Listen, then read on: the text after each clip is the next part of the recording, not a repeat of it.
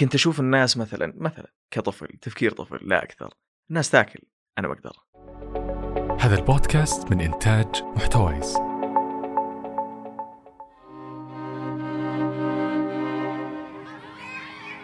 على الأغلب طفولتنا كلنا متشابهة. لو بنتكلم عن جيلنا جيل التسعينات. كنا نقضيها يا أفلام سبيس تون ولا PlayStation 1 والأولاد كانت أفضل ذكرياتهم دوري الحارة ولعب الكورة. إلى أن محمد اللي في طفولته كانت بداية نجاحه اليوم. يمكن غريب كيف طفل بعمر صغير يمتلك حافز إنه يكون شخص أفضل ويتميز عن كثير من حوله. من يوم ما كان عمر محمد سنتين ونص كان يعاني من ربو حاد والأطباء أعطوه حلين إما أنه يستخدم كورتيزول أو كيماوي. اخذت الكورتيزول أموري كانت تمام ولكن المشكلة بدأت الآن. من وقتها وكان في تأثير من قبل الكورتيزول على مستويات الهرمونات عندي. واحد أهم الهرمونات هذا هو هرمون الإنسولين اللي يكون مسؤول عن المستويات تبع السكر.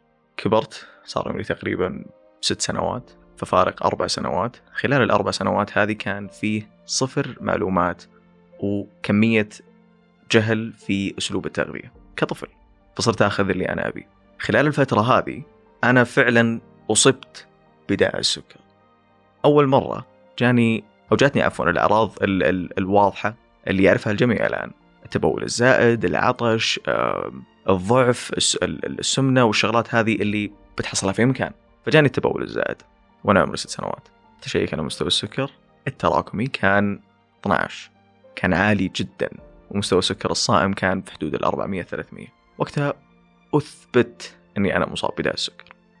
كنت أشوف الناس مثلا مثلا كطفل تفكير طفل لا أكثر. الناس تاكل أنا ما أقدر هذا ياكل ومرتاح تمام؟ يقوم يروح يلعب يقوم يروح يركض. أنا لا أجلس وأطلع وأبعد عن الناس وأخذ إبرتي وأجلس في مكاني. والناس كلها تطالعني هذا أمر يأثر على طفل بشكل كبير جدا. أذكر مرة كنت طالع مع شباب بعمري آه، مستوى الوعي كان عندي يعني عادي. تمام ما كنت عارف الكثير لمستوى السكر. كنت عارف إنه لازم آخذ آه، إبرة والجرعات تكون ثابتة وهذا شيء غلط إن الجرعات تكون ثابتة. فكنت طالع وانخفض علي السكر وصل ل 30 تقريبا. طحت طحت طحت. ولا أحد فاهم وش أنا قاعد أمر فيه. كويس إنه كان في ناس في هذا المكان أساس يتصرفون. فتصرفوا وأعطوني الشيء اللازم هذا كان أحد التجارب السيئة اللي بالنسبة لي أنا يوم قمت حسيت إني ضعيف حسيت إني عاجز حسيت إني ما أقدر أسوي شيء حسيت إني أنا مو مقيد بس لا أنا مقيد ومهزوز شخصية وضعيف. ما أجي بصف مع الناس. أنا تحت مرة الناس فوق دائما أنا تحت. ضعف اختلاف والشعور بالأقلية دائما كلها كانت مشاعر سلبية على محمد في طفولته ومراهقته. والمعروف أن القلق والتعب النفسي له أثر مخيف. على اضطراب مستويات السكر في الدم. طول الفترة اللي كان فيها محمد بنفسية ضعيفة كانت زياراته للمستشفى أكثر إلى أن هذه الزيارة اللي كانت آخر زيارة للمستشفى. كنت أدخل المستشفى أم، أكثر من أربع خمس مرات في السنة بحموضة في الدم. دي كي اي بيعرفونها المصابين بداء السكر. آه إنك ترتفع مستويات سكرك بشكل خرافي جدا. بعدين آه تجلس في المستشفى لمدة خمس أيام ست أيام. يحاولون يعدلون مستوى السكر عندك. تمام؟ بأنك ما تأكل يعطونك مغذي كان هذا الشيء متكرر دائما. إلين دخل علي واحد إلى اليوم أنا ما أعرف وش كان. يمكن كان حلم ما أدري ما أعرف. كانت هذه آخر مرة أدخل فيها المستشفى. كان عمري 16 سنة تقريبا. 16 أو 15 سنة تقريبا. دخل علي واحد طويل آه، أسمر لابس سوت. تمام؟ بدون أي شيء. فتح الباب. حتى ما طقل فتح الباب. سكر. جاب كرسي جلس قدامي أنا منزل على السرير جلس قدامي قال لي أنا بقول لك شيء واحد يمكن أنت ما تعرف أهمية الصحة يمكن ما تعرف أهمية كيف إن الإنسان يكون بصحة جيدة جدا ويمكن أنت ما أنت فاهم وضعك الصحي. هذا يعتبر شيء طبيعي جدا لأنه مو كل الناس المفروض إنهم يعرفون عشان كذا إحنا موجودين. قال لي بوريك بعض الشغلات اللي عندي. قول لي وش إحساسك بعد ما اخلص جاب معاه زي زي التابلت تمام يوريني فيديوهات لناس آه، يغسلون ال- الكلى يغسلون ورا يصور يصورهم ويوريني عذابهم. وراني ناس آه، فاقدة البصر. وراني ناس مبتورة رجولهم. أنا ما أبي أكون كذا أبدا. أنا صح إني ماني فاهم. صح إن نفسيتي مو بمكان كويس. صح إني عانيت من تجارب سيئة. بس لا لا ما أبي أكون كذا. أنا ما أبي ابدا أكون كذا في حياتي. ابدا ما أكون ما أبي أكون في المكان ذا بعدين كذا كأن في شيء في بالي قال طق كذا ما أدري كأن طق الجرس اللي في بالي ما أدري. قال لي أنا شفتك ساكت. إلى الآن ساكت منصدم دمعت وقتها أذكر. ما ما أبي أكون في المكان ذا مزعج جدا. أمر سيء قال لي أنا أعتقد إني أنا وصلت اللي أنا ابغاه والله العظيم قال لي هذا الشيء وبنفس هذا الأسلوب. يعني جلطني شوي. قام سكر الجاكيت حقه فتح الباب طلع سكر الباب هدوء. ولا أحد دخل علي بعدها. لا nurse ولا دكتور ولا أحد. من بعد هذاك اليوم أنا ما دخلت المستشفى. عام 2013 أعتقد أو 2012 بعدها أنا ما دخلت المستشفى ابدا. ما أدري وش سويت بس أخذت عهد على نفسي حتى بقوم بدون ما أقول لنفسي إنه مستحيل أدخل المستشفى. ايا كان السبب. فوقتها بديت أتعلم بديت أعرف أكثر بديت أدرس بديت أبحث عن شيء ما أنتظر ال- ال- الشخص اللي المفروض إنه يعطيني المعلومة هذه ما انتظره يعطيني إياها. لا أنا اللي أبادر أنا اللي أروح. لأن أهمية الصحة بدأت تكون جوهرية بالنسبة لي. إنه إذا صحتي كويسة نفسيتي بتكون كويسة.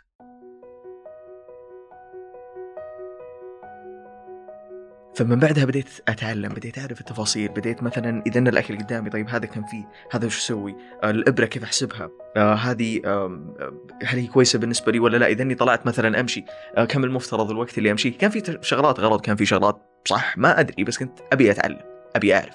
إلين ما قلت أعتقد لازم آه توضح لي الصورة بشكل أوضح. لازم أدرس هذا الوضع الصحي علشان أكون في مكان أفضل.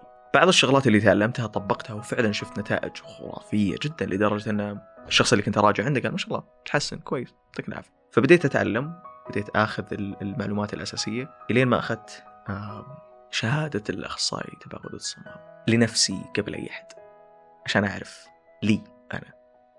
تراكمي حقي كان يمكن هذا الشيء يعرفون المصابين. تراكمي حقي كان 14 باستمرار. الآن 5.4 صار له خمس سنوات متواصلة.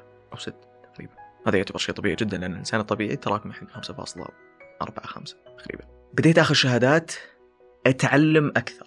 يعني أخذت ال dietitian specialist أخذت أخصائي التغذية.